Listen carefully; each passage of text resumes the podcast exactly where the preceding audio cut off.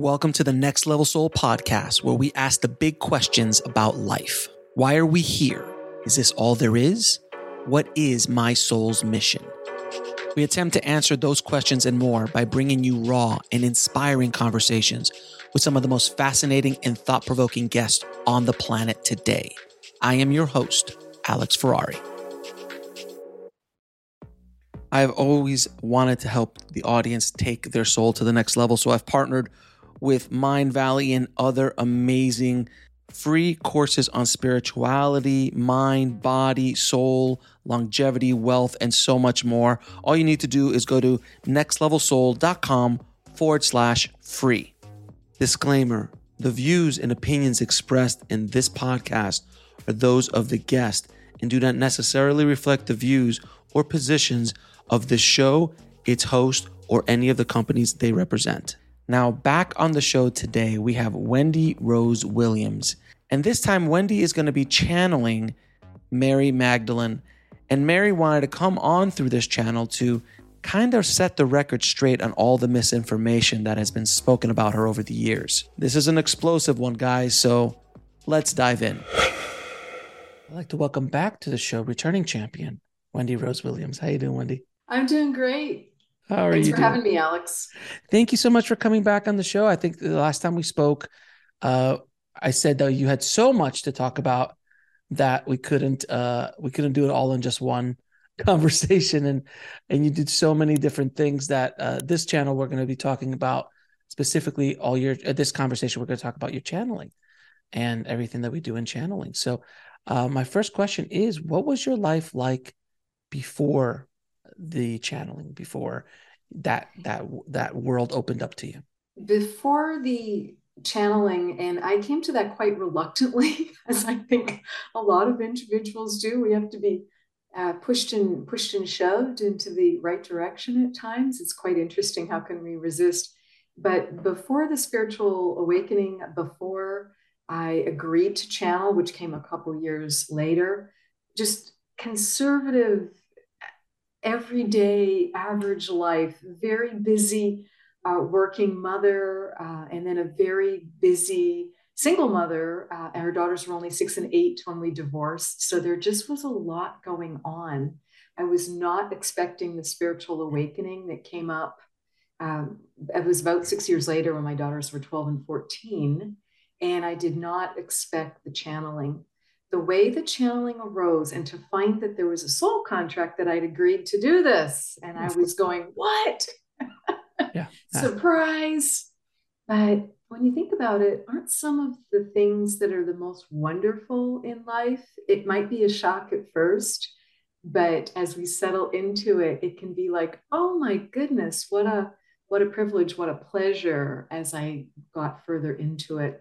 So what happens specifically multiple people, wonderful healers, psychics, intuitives, people that I hadn't known before were starting to come up to me and to say, Do you need help? I know you've got a massive past life release going on. I know you don't want to perhaps accept or talk about who you were, but can I help you? I'm here to help you. Mm-hmm. And these were people I barely knew. Some of them, it was literally the first meeting with them. And what they were trying to help me with was my past life as Mary Magdalene. That was not a life I wanted to accept or step into. And I'm, I'm a bit chagrined at this point, now that it's been about 10 years. And then, about two years into that process of slowly accepting, yes, I do have this past life, and this makes so much more sense of so many things. And I was just healing by leaps and bounds as I was stepping to the plate and saying, yes, this, this is what this is what happened. And then what started coming up was the spiritual teacher I was working with at the time she asked me as gently as possible Do you know that you're meant to be a channel for three different um, ascended masters? And I'm looking at her like, Whoa, that sounds like the advanced curriculum. I do not remember signing up for that. Mm-hmm. But again, it made perfect sense. It's Mary Magdalene, it's Yeshua ben Joseph, and it's Mother Mary. And I then, Alex, I so wanted to do it right. It's like this is not some obscure river god who I would mm-hmm. still want to channel accurately and well, but I thought this one just has a load to it for me mm-hmm. um, of really needing to get it right. So, what I did was I went and took formal channeling classes and I went slowly with them. I took my time with it. And it was about a two year process. Channeling classes were nothing like I thought they would be. The training was a big surprise because I thought it would be kind of like a like like how doctors train other doctors. I thought it would be kind of like the channeler would show me one coach me through one have me do one critique one. Took us about a year and a half to get to that. Do you know what we worked on for the 1st mm-hmm. year year and a half? What? Balancing my ego and that makes perfect sense in hindsight because how else can you be a clear channel if you haven't done your own work and haven't centered yourself right and what came up for me was atypical. Um, a lot of times people have a little bit, perhaps, too much excitement and want the glory and want the publicity around it, perhaps. And, you know, speaking in generalities here, I was the opposite. I was the shrinking violet from it. And I didn't have quite enough healthy ego in the sense of solar plexus being really balanced and having that self confidence, that self respect for just to be natural.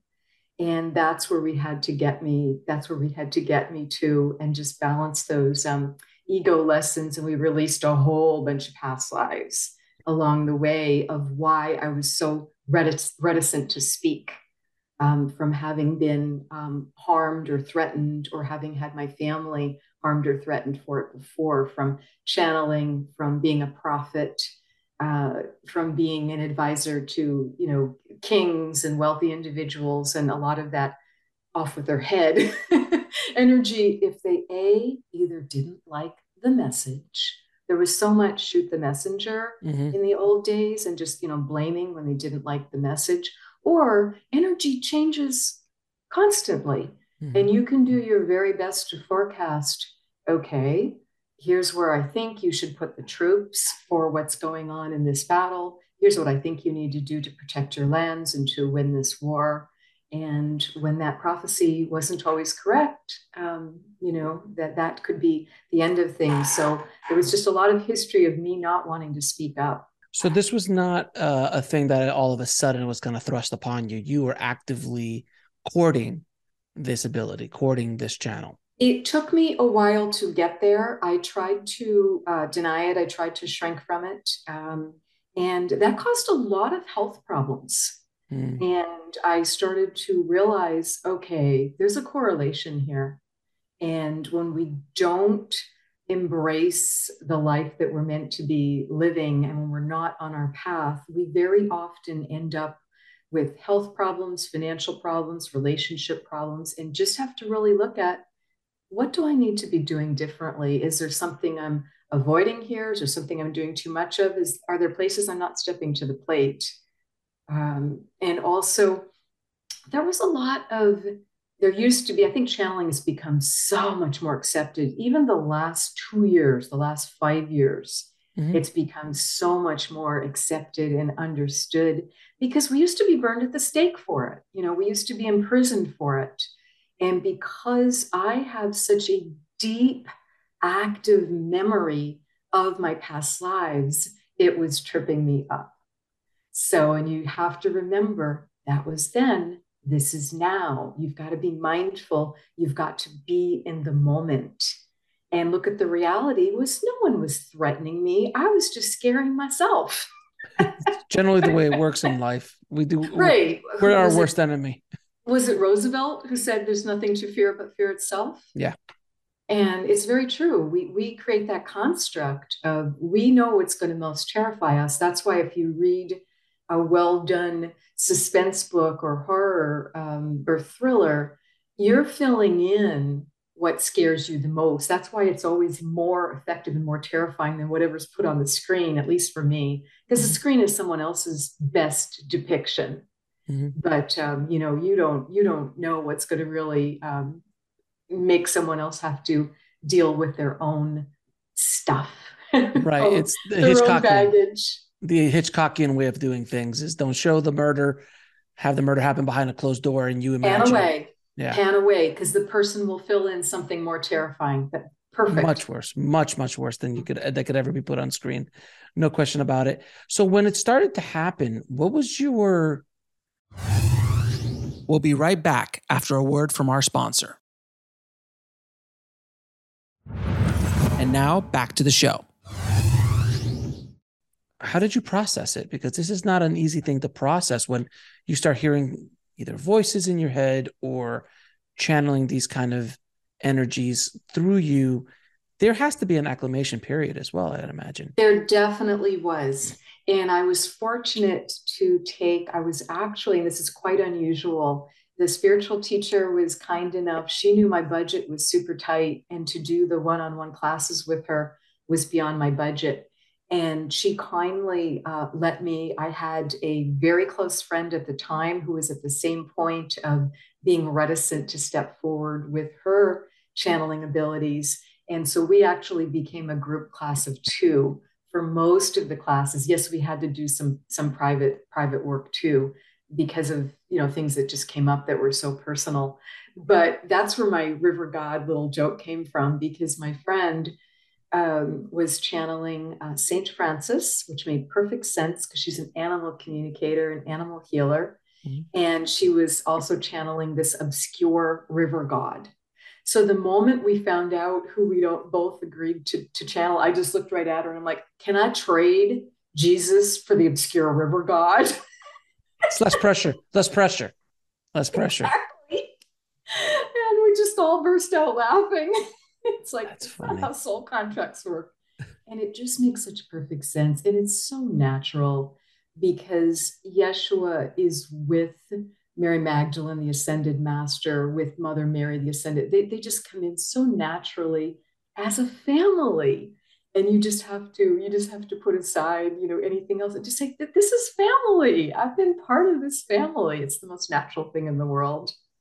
And what, and then when you finally got accustomed to the whole channeling thing and, and decided to go public with it, what was the reaction of your friends, family, people around you?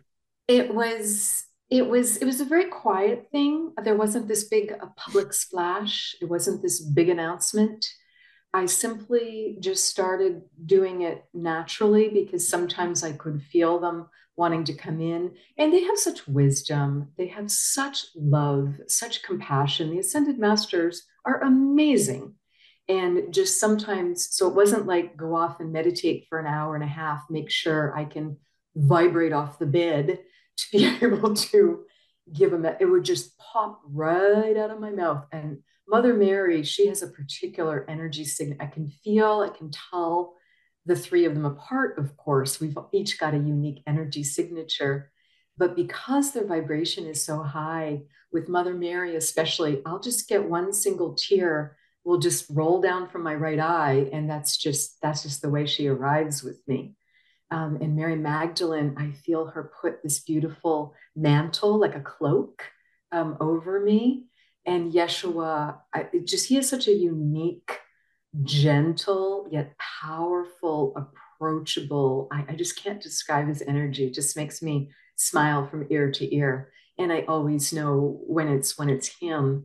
So it just, it just, it wasn't like a lion roaring at all. It was more like a mouse squeaking uh, it was, you know, in very, very small, subtle ways. Eventually, I did put it on my website that I offered sessions with Magdalene. Um, but because I still had some inner healing work to do, uh, very few people um, asked for them, and that that was a reflection of me because I wasn't quite I wasn't quite comfortable and confident with it. And then it did get to the point where people would just ask me in um, in general conversation, you know, friends that knew, and they would say, Wendy, you know, it feels like Magdalene's here, or could you please ask Magdalene and can you just tell us right now, me, you know, that person individually, or there'd be a small group of us um, in person, either face to face or phone to phone, and I would just tune in and and do that. Um, and then I did start um, on a couple of on a couple of Zoom calls on podcasts So bit bit by bit. Mm-hmm. And I did have one really funny, funny experience. I hosted a, uh, a traditional radio show for a while on KKNW. Uh, 11:50 a.m., which is Seattle's um, alternative talk talk radio, and one particular show that, and I would always go through a pretty big prep to get ready to be on air. And I was channeling Magdalene. And when I channel Magdalene, I don't, I, I partially, I raise my vibration, she lowers hers, and I partially um, leave my body. Sometimes it's a fully um, un- unconscious because there's different levels of channeling.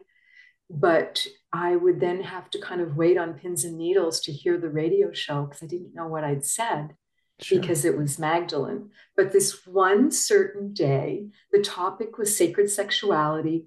And I had this great um, friend who was a PhD and just a great person who was a sexologist. And she was going to be the topic or was going to be the guest that day. And I got to the radio, and she was down in California. I'm in Seattle. I get to the radio station, and I could feel this weird. I'm like, why is my throat so choked up. What is going on? I knew Archangel Gabriel was with me. I knew Mary Magdalene was with me. Well, they were duking it out of who was going to speak that day. It was hysterical because usually it was just Magdalene, but I do work with Archangel Gabriel a lot, um, just being over communication. And so I'm sitting there with the producer and all that equipment in, you know, a big radio station and he announces me to go on air and i'm like i like can't get anything out. So i'm like holding my script up to him of what i was going to say first and he just seamlessly kind of stepped in and said the first sentence or two and i'm in my mind saying whatever's going on work it out now. Right.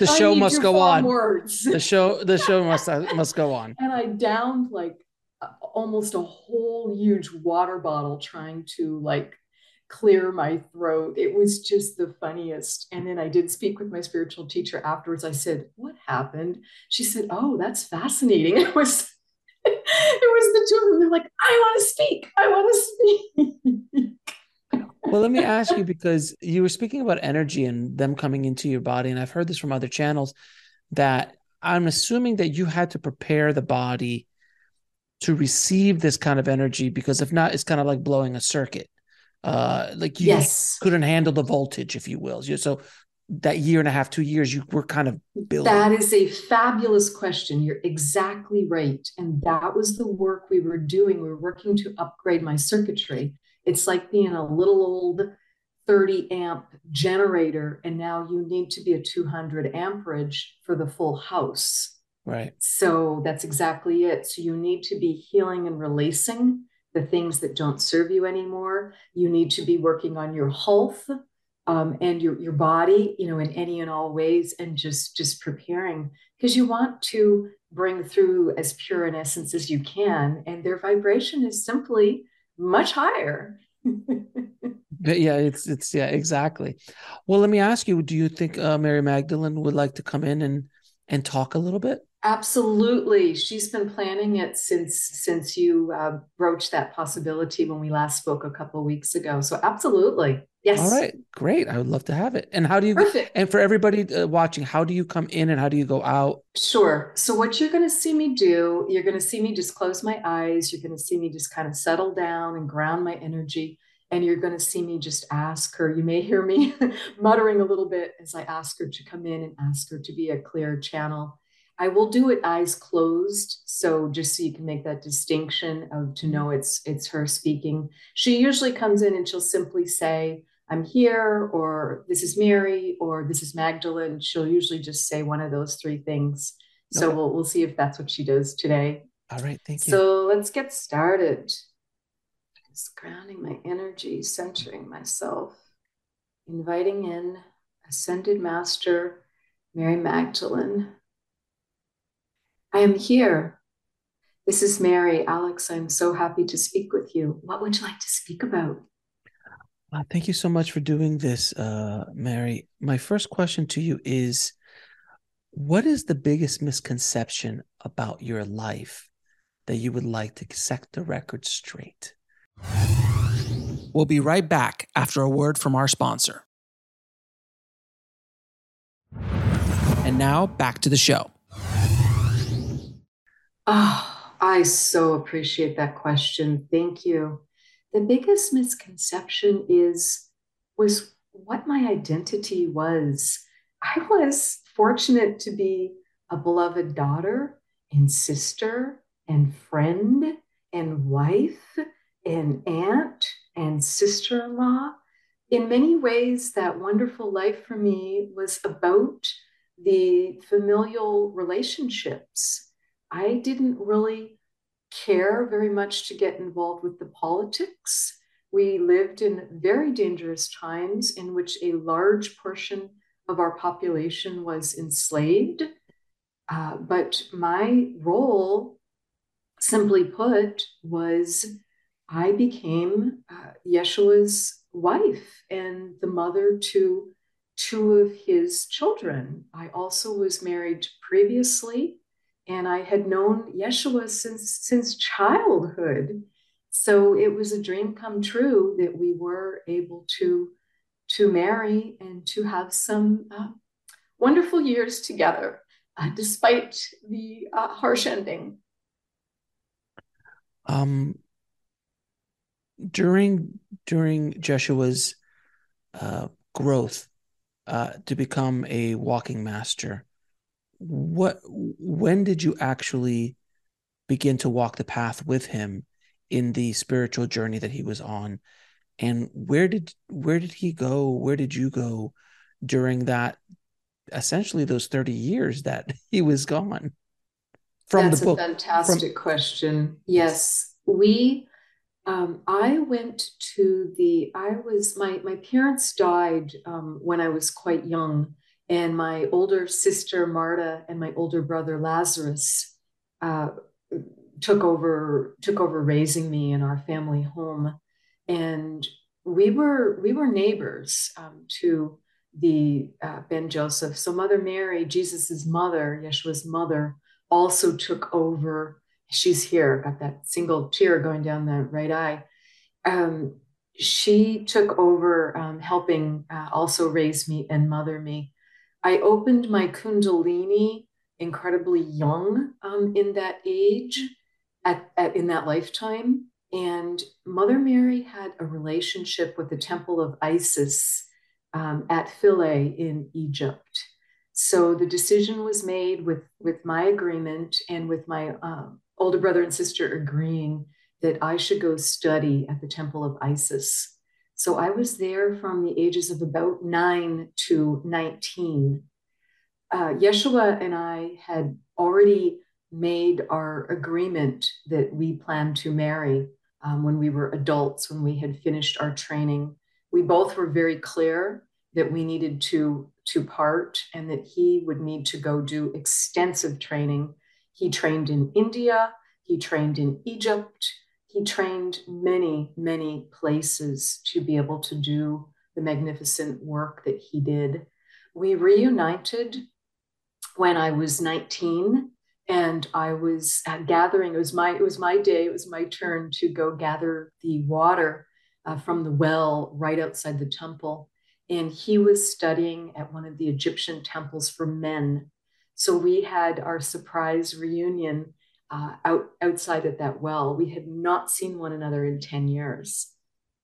And we agreed at that time yes, we still want to marry, uh, but we need to wrap things up in a tidy way. So I gave notice and was replaced at the Temple of Isis and had to work my way home. And don't forget, we're not just jumping on planes 2,000 years ago so had to uh, work my way my way home. He had to do the same.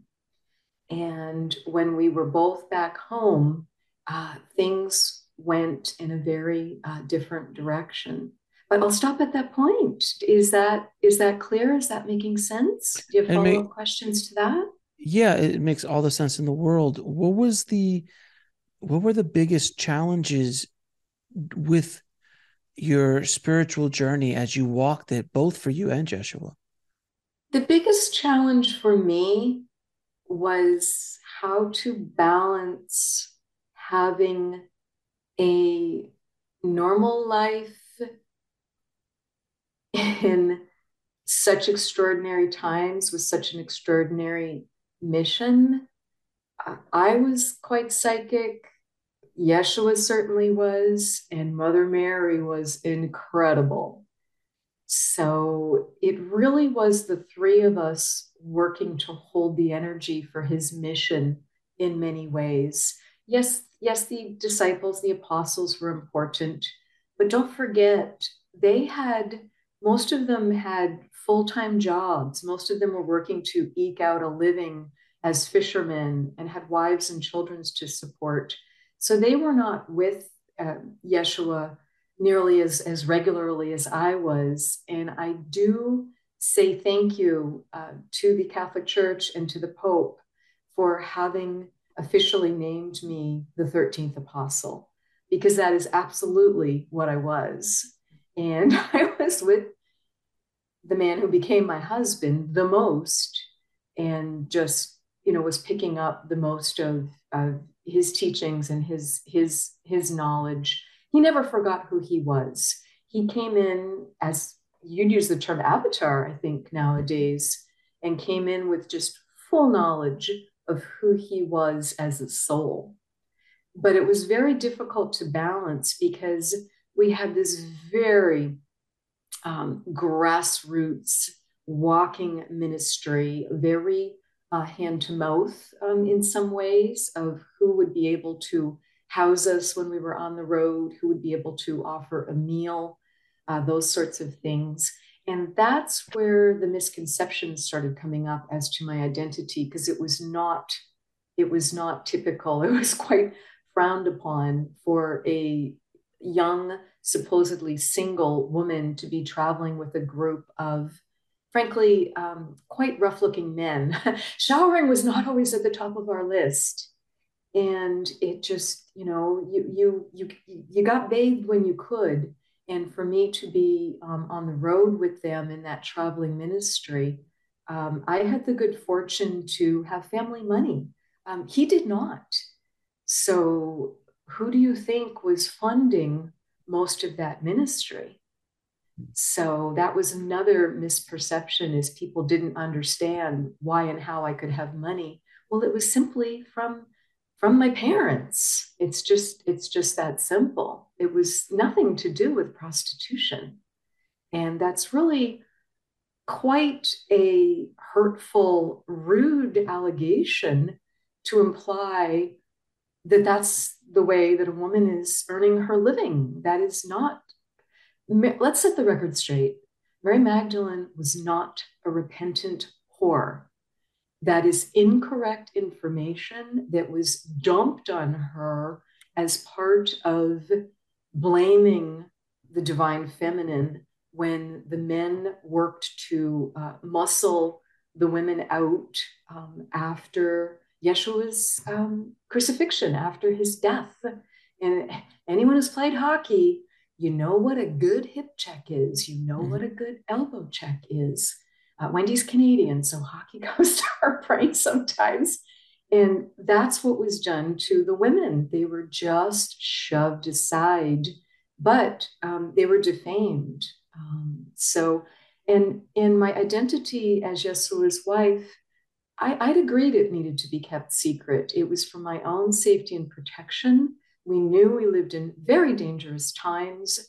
We knew what might be coming um, for him, for all of us. We knew the risks we were taking. And they were conscious, they were done from love.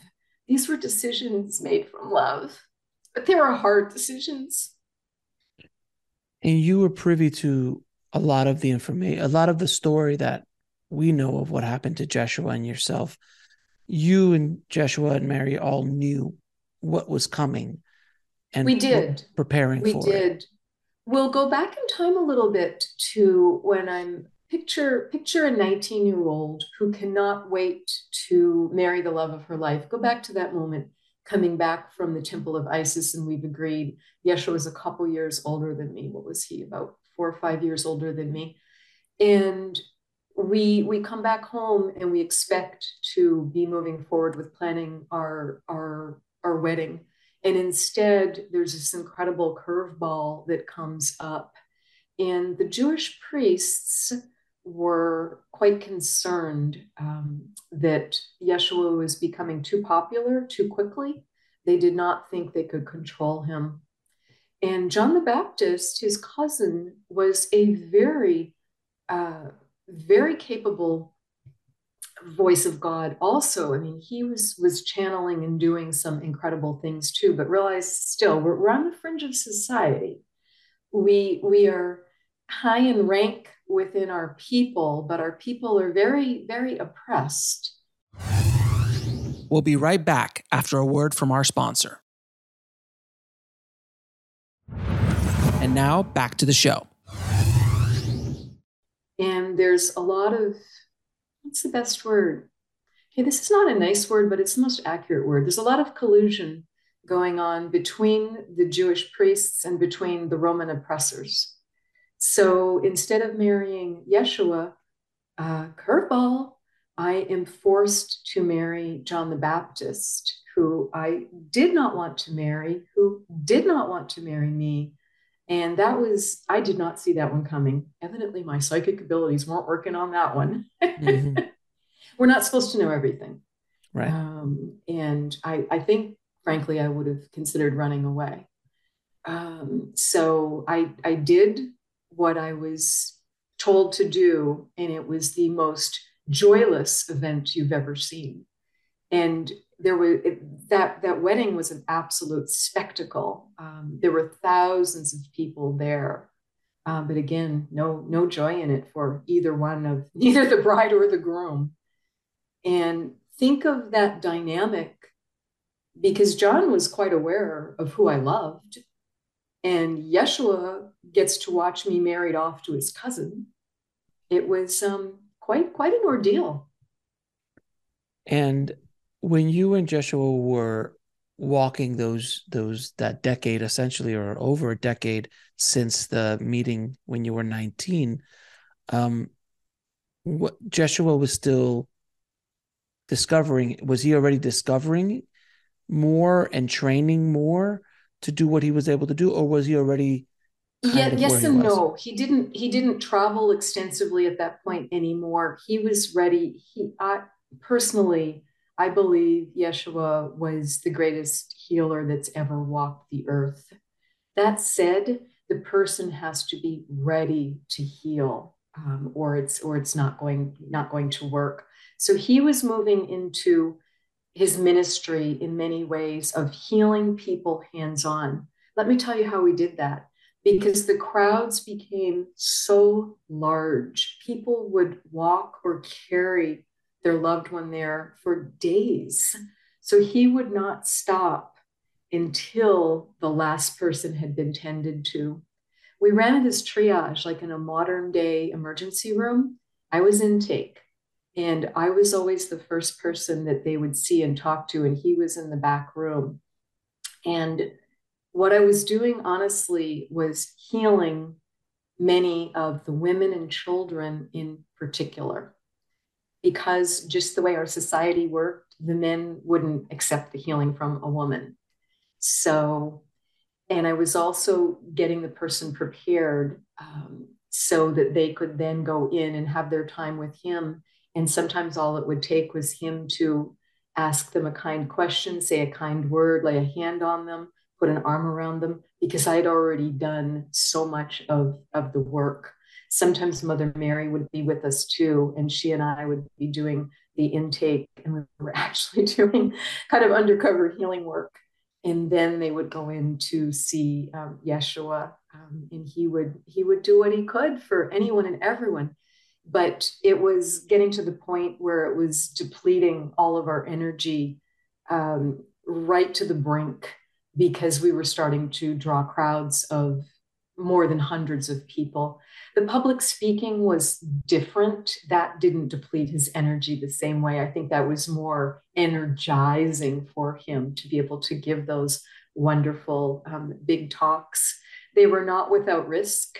And I can tell you what I was doing at those was I was watching the crowd energetically as well as physically, and I was working to put um, protection um, around him. He, of course, had his own rituals, but I can tell you Wendy is still a little bit um, over vigilant today um, with how she will work to protect people around her. And we've had to do a lot of correcting with her and say, that was then, this is now. You don't need to be doing that anymore because it depletes her energy. Fair enough.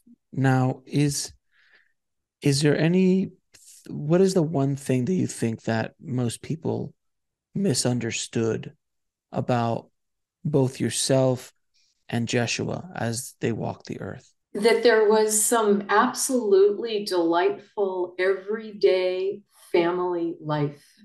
Um, I had my two older siblings, as I said. Um, I have re-met them um, in this lifetime as Wendy, which is amazing. I have re-met both of my parents from that lifetime. And uh, the friend I mentioned who Wendy trained with for the uh, channeling, she was Yeshua's youngest sister. So we have met many people from that play run, so to speak, from that timeline, from that lifetime, have re-met um, in this lifetime, and it, it, was it was the family and friends piece um, of what we all come here for, of just the happiest, just those happy relationships in in a body. So there was, because I imagine that from the scriptures, it was all business, and I'd imagine that it's uh, there was day to day. Exactly, exactly. But the day to day, you know, it's not as it's not as fun to report on. It's not it's not as historical record to report on. Um, but I think that's I think that's the missing part. You know, having having those three children. I had a son um, by John the Baptist. John had already been killed at that time. Mm-hmm. And that was very incredibly uh, traumatic and upsetting for all of us of how quickly that happened. And that again, um, they tried to blame on uh, Salome. Um, Salome was one of my best friends for having done this tantalizing dance and having asked for his head on a platter what a bunch of BS. Mm. That makes absolutely zero sense. It is not what happened. Just John was getting too powerful, so they killed him. I think that's a more they, simple that's explanation. They, that's kind of what they did at those times. That's exactly. what, that's what happened to Jeshua. Exactly. What you may not know is they then brought me. I'm his widow. I'm pregnant. They bring me his head in a basket. Oh, that's lovely.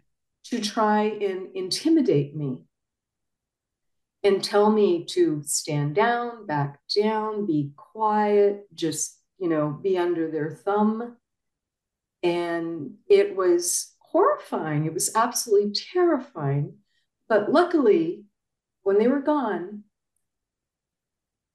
my common sense came in and my guides came in and said, the fact that they're trying to scare you that much means you've got some power.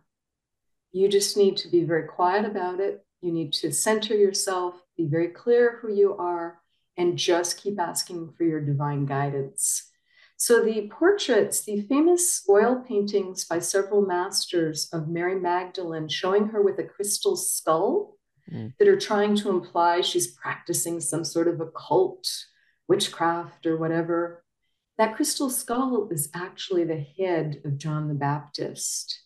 And that is him kind of trying to, you know, go all in energetically. And, you know, I've passed on now.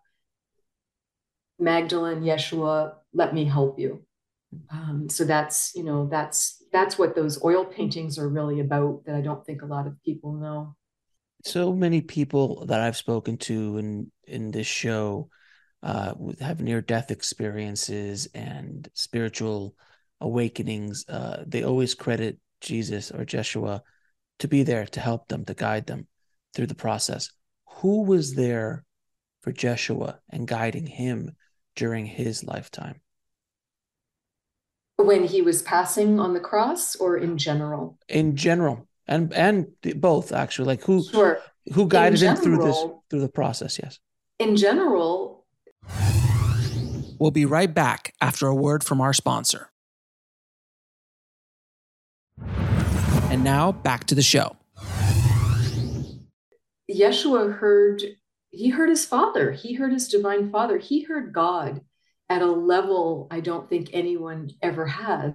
And he came in to deliver a very beautiful, very simple message God is love.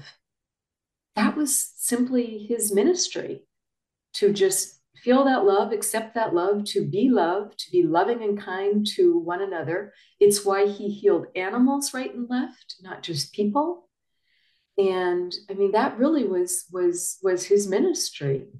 Uh, so certainly that was going on. Uh, his his uh, physical parents, um, Mother Mary, and she was a virgin birth because she was able to, just like his grandmother, grandmother of Anna, we're talking generations of women who knew how to raise their vibration to such a high level that the divine spirit could come in and could physically impregnate them.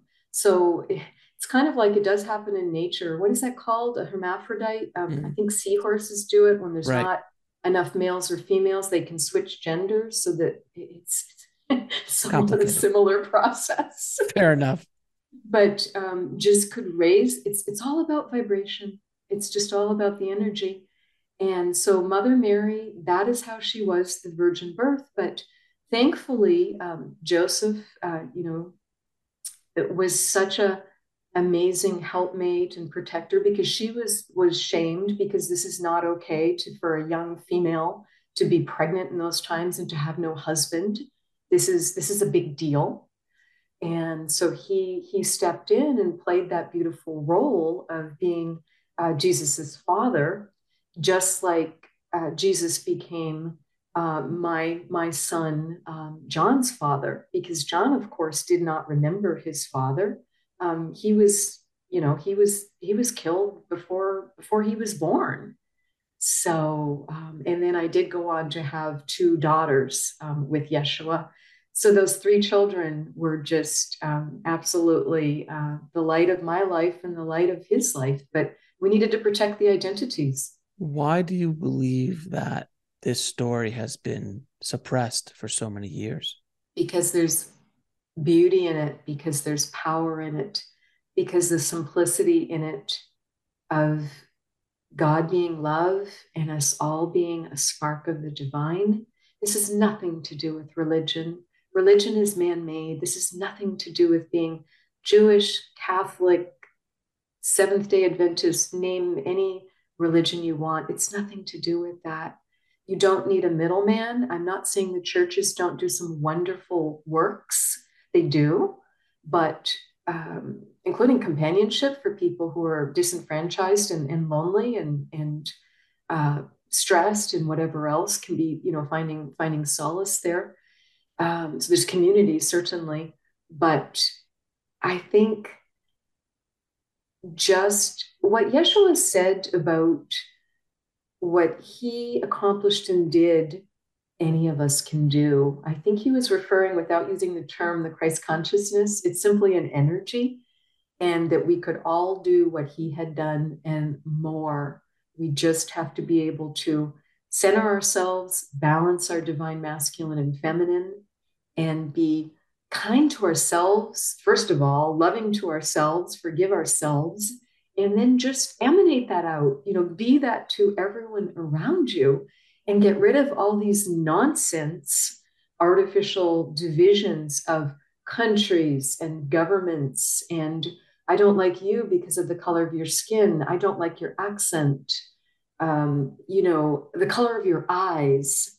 Just ethnic purging. Oh my goodness. It has just gone on for millennia. And we know that the most crime and torture has happened in the name of the church and the crusades etc mm. Very, very true.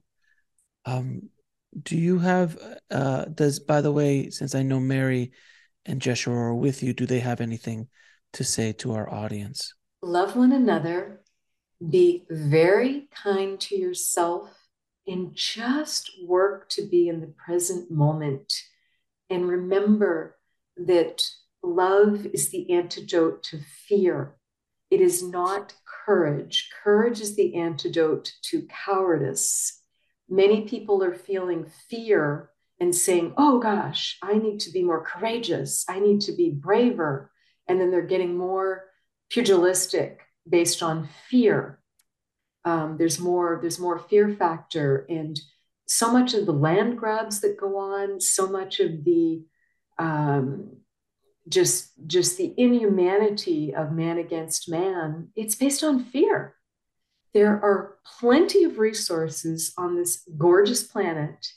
There are plenty of ways uh, for for us all to do well together when everyone is helping one another. And i don't just mean people helping people. Please remember the animals. Please remember the trees, the water, the mountains, you know, all the aspects of what, what we're here. We're getting to live on a gracious Mother Earth's body. Let's treat her as the sentient, amazing being that she is and know that she's just got to balance her energy. She's got to take care of herself. And we are going to see more, um, more um, words uh, English more the explosions. When a when a volcano the explosion eruptions. volcanic explosions eruptions. eruptions. Thank you. We are going to see more tsunamis. We're going to see climate change. Climate change must be addressed. It's amazing how you had a vice president in the United States in Al Gore who got it so right and everyone made so much fun of him and just ignored. And COVID was a big opportunity for Earth to start to reverse uh, some of the issues that were going on um, with with just too much driving, you know, too much use of gasoline, too much fossil fuels, fracking. Um, I can't even begin to understand what the purpose of fracking is. Um, it's not appropriate so we've just got to uh, live more gently with with a lighter lighter footprint and just simply be more humane to one another. And some challenging times are likely coming. I do not say that to cause fear. I say that to just help you center into yourself look at the present moment and say i'm okay. Everything's fine. And also there is nothing wrong with doing some emergency type prepping, but this is critical. It can't be done out of fear because that leads to these crazy stockpiling things, that leads to these cults, these just branch Davidians as an example, that, that leads to those types of things. I'm talking about stockpiling your basics of just just do it kind of as like a fun exercise. Like if you were going to go be a boy scout or a girl scout and do some backwoods camping for a month that you've never done before if you didn't have your fresh clean water in your house coming through your taps what would you do? Would it be good to have um, the life straw? Would it be good to have that filter straw? Would it be good to know how to uh, boil water and purify water? Do you know how to get the water out of your hot water heater? Do you have a clean bucket you know what can you do for emergency water supplies? What can you do to grow some of your own food? What can you do to have some first aid supplies? What do you do for warmth if suddenly your power is gone? I do want you to understand the grid in the united states the uh, power grid uh, the physical electric grid it is quite fragile and I don't think everyone understands that especially well. They just take electricity and heat and power and lights totally for granted. It's quite fragile. Um, the system is is not not up to date. So what do you need to do? Do you need to have a camp stove? Do you need to have a generator or one of those cool new uh, power packs that are only about two hundred dollars that you can plug some extension cords into? You know, just just do things like that to be as self-sufficient as you can but again do it from a place of joy of i'm taking care of myself i'm taking care of my family i'll be able to help take care of some of my neighbors because i do think you will likely reach a time when some barter may be needed. Uh, I do think there's a moment when um, some banks may fail, some banks may go down. We're, we're already seeing a little bit of that. Would it behoove you to have some cash on hand in small bills? Would it behoove you to have a big bag of rice and a big bag of beans? Uh, you know, if you just need some emergency food and suddenly your fridge and freezer is out. Um, if you can't grow gardens on your property because you're living in an apartment, a condo, or you don't have a green thumb, or you have a heavily wooded lot, look into the hydro, hydroponic. Um, Wendy's got these neat little things called Aero Garden, and she grows so much lettuce and herbs uh, right on her kitchen countertop. We'll be right back after a word from our sponsor. And now back to the show. And it's just such fresh food. The nutrition is fabulous. It's no more expensive. And it's really fun. And it's a good thing for kids to learn too. How do you grow food? Why are you not growing more food on the tops of your hospitals, on the tops of your schools, on the tops of your high rises? People in the cities, especially who do not have a lot of money, they need food stamps to pay for fresh fruits and vegetables. They don't have transportation and they can't get to that food. You need to be growing it on your cityscape rooftops for um, for people. You need to have beekeeping up there. Um, they're starting to do that in some places in New York City, but you just um, just need to get back to basics. Because what if your internet's down? Amazing how that just humbles people. What if your fancy dancy iPhone or Android wasn't working? How are you going to communicate? And again, I don't say this to engender fear. I say this just to encourage some emergency prepping uh, from a place of, of joy and of providing for yourself and your family and thinking about how you could help those in your neighborhood. And they'll have things to help you too. Um, and just there's going to be likely some bartering going on for, for time periods. I'm not seeing calamities happening everywhere in the world, but I think there will be situations, we've already seen them recently, where um, people were, were stranded because their credit cards uh, wouldn't work um, if they were from, from um, the Russian banking system because they, they got locked out um, once they had um, done the invasion. Um, so just, just, think think old school. Do you know how to start a fire? You know mm. do you have a flint? Do you have you know a way of just you have to think of your local resources because this is a very different conversation for someone living you know really in a dense city area versus someone living more out in the suburbs or the country. And mm-hmm. depending what country you live in how cold does it get? How hot does it get? You know what what do you have available? There's a wikipedia that you can look up about the uh, great uh, ice storm of 1998, because that ice storm um, that was in the Northeast, uh, Canada, and the US, um, it lasted for over 30 days. And for people in freezing temperatures to have no power, no heat, it was a big deal. And it's, it's very helpful to study that. And again, just try and have it be as uh, fun and exercise as possible and then just let go. Just say, I've done everything I can to prepare. I'm good. Now I'm just going to be confident and I'm just going to ride the wave um, and just, just, um, just project and think of the best, you know, the best outcomes and just, just, just plan for that and let everything else go.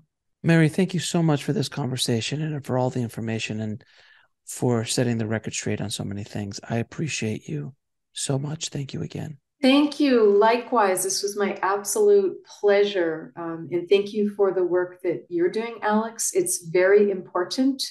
And we're very uh, pleased that you you stepped to the plate so willingly. Um, it's just it's just a big deal with the communications that you do. So we are with you um, all the time, and we'll just continue to to help. So thank you. I'm going to just bring Wendy back in and just give her a second to orient here. How okay. How are you doing, Wendy? I'm just, I'm like, why did I put eyeliner on? just their vibration is so high. It just, I can just, I can just feel the tears. It's like tears of joy to get to, um, to get to connect. I saw that. I saw that. I saw your tear come down. It was pretty remarkable. Yeah, that, Mother that Mary. one eye. Yeah, that one. Yeah, that one exactly. tear. Isn't that interesting? That's just Yeah. that's her energy signature for me. Um, yeah, you you can't you probably unless you're unless you're clairvoyant, you probably can't see the the mantle that um, Magdalene had put over me, and Yeshua was was standing, and he had his um, hand on my my left shoulder. Uh, but some people who view this, who are clairvoyant, will be able to see. So it'll be fun. It'll be fun for me to look at look at the recording and see if I can see things around me. That's remarkable. No, it was a, a very interesting conversation, uh, to say the least.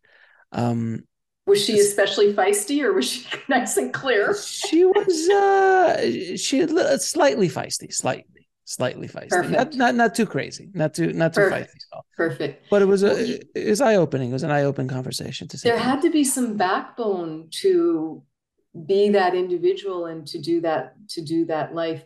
I think you asked a question, and I'll just answer it as me because I remember it clearly. Um, you asked what was happening as as Yeshua was going home, and that was a conscious choice. Um, he, we all chose. We knew it was coming. That's why we had the Last Supper. Um, we hid out at friends' houses to have that amazing last meal together. They were at some risk by letting us all gather there. They were standing guard outside the house. And um, we chose to go to the Garden of uh, Gethsemane because it was such a beautiful place. We'd been there often. And as was the custom, the men went to pray separately from the women. And we knew he would be um, taken from there. Um, we, we chose not to resist. It was a conscious choice made out of huge love. And he chose his cousin Judas to betray him. And Judas didn't understand um, what was going to come. And I want to clear the record for Judas because that became an unfortunate expression. People will even say, oh, he's such a Judas or she's such a Judas as a betrayer. Jesus needed it to happen. He was choosing to go home um, in that humiliating, painful public way to try and calm the waters for everyone else so that there would not be huge riots because he we were all fearing riots and that many uh, thousands of our people would have been killed. So we were just trying to tamp that energy down. And he asked judas to point him out. Judas was paid a small fee for it and didn't know um, what what would happen.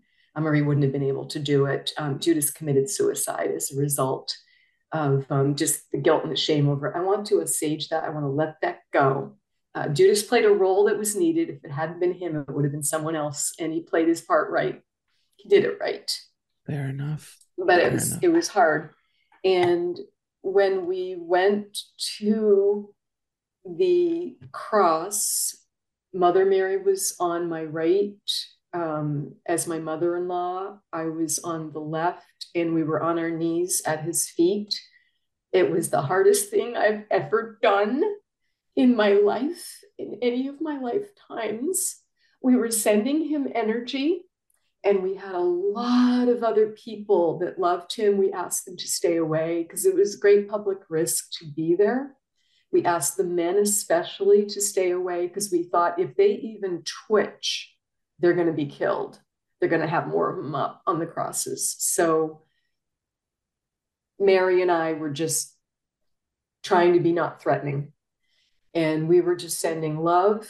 And we were also, I'll be honest, we were both um, arguing with him a bit and saying this doesn't be a lo- need to be a long, painful spectacle. It typically takes about three days to die on the cross.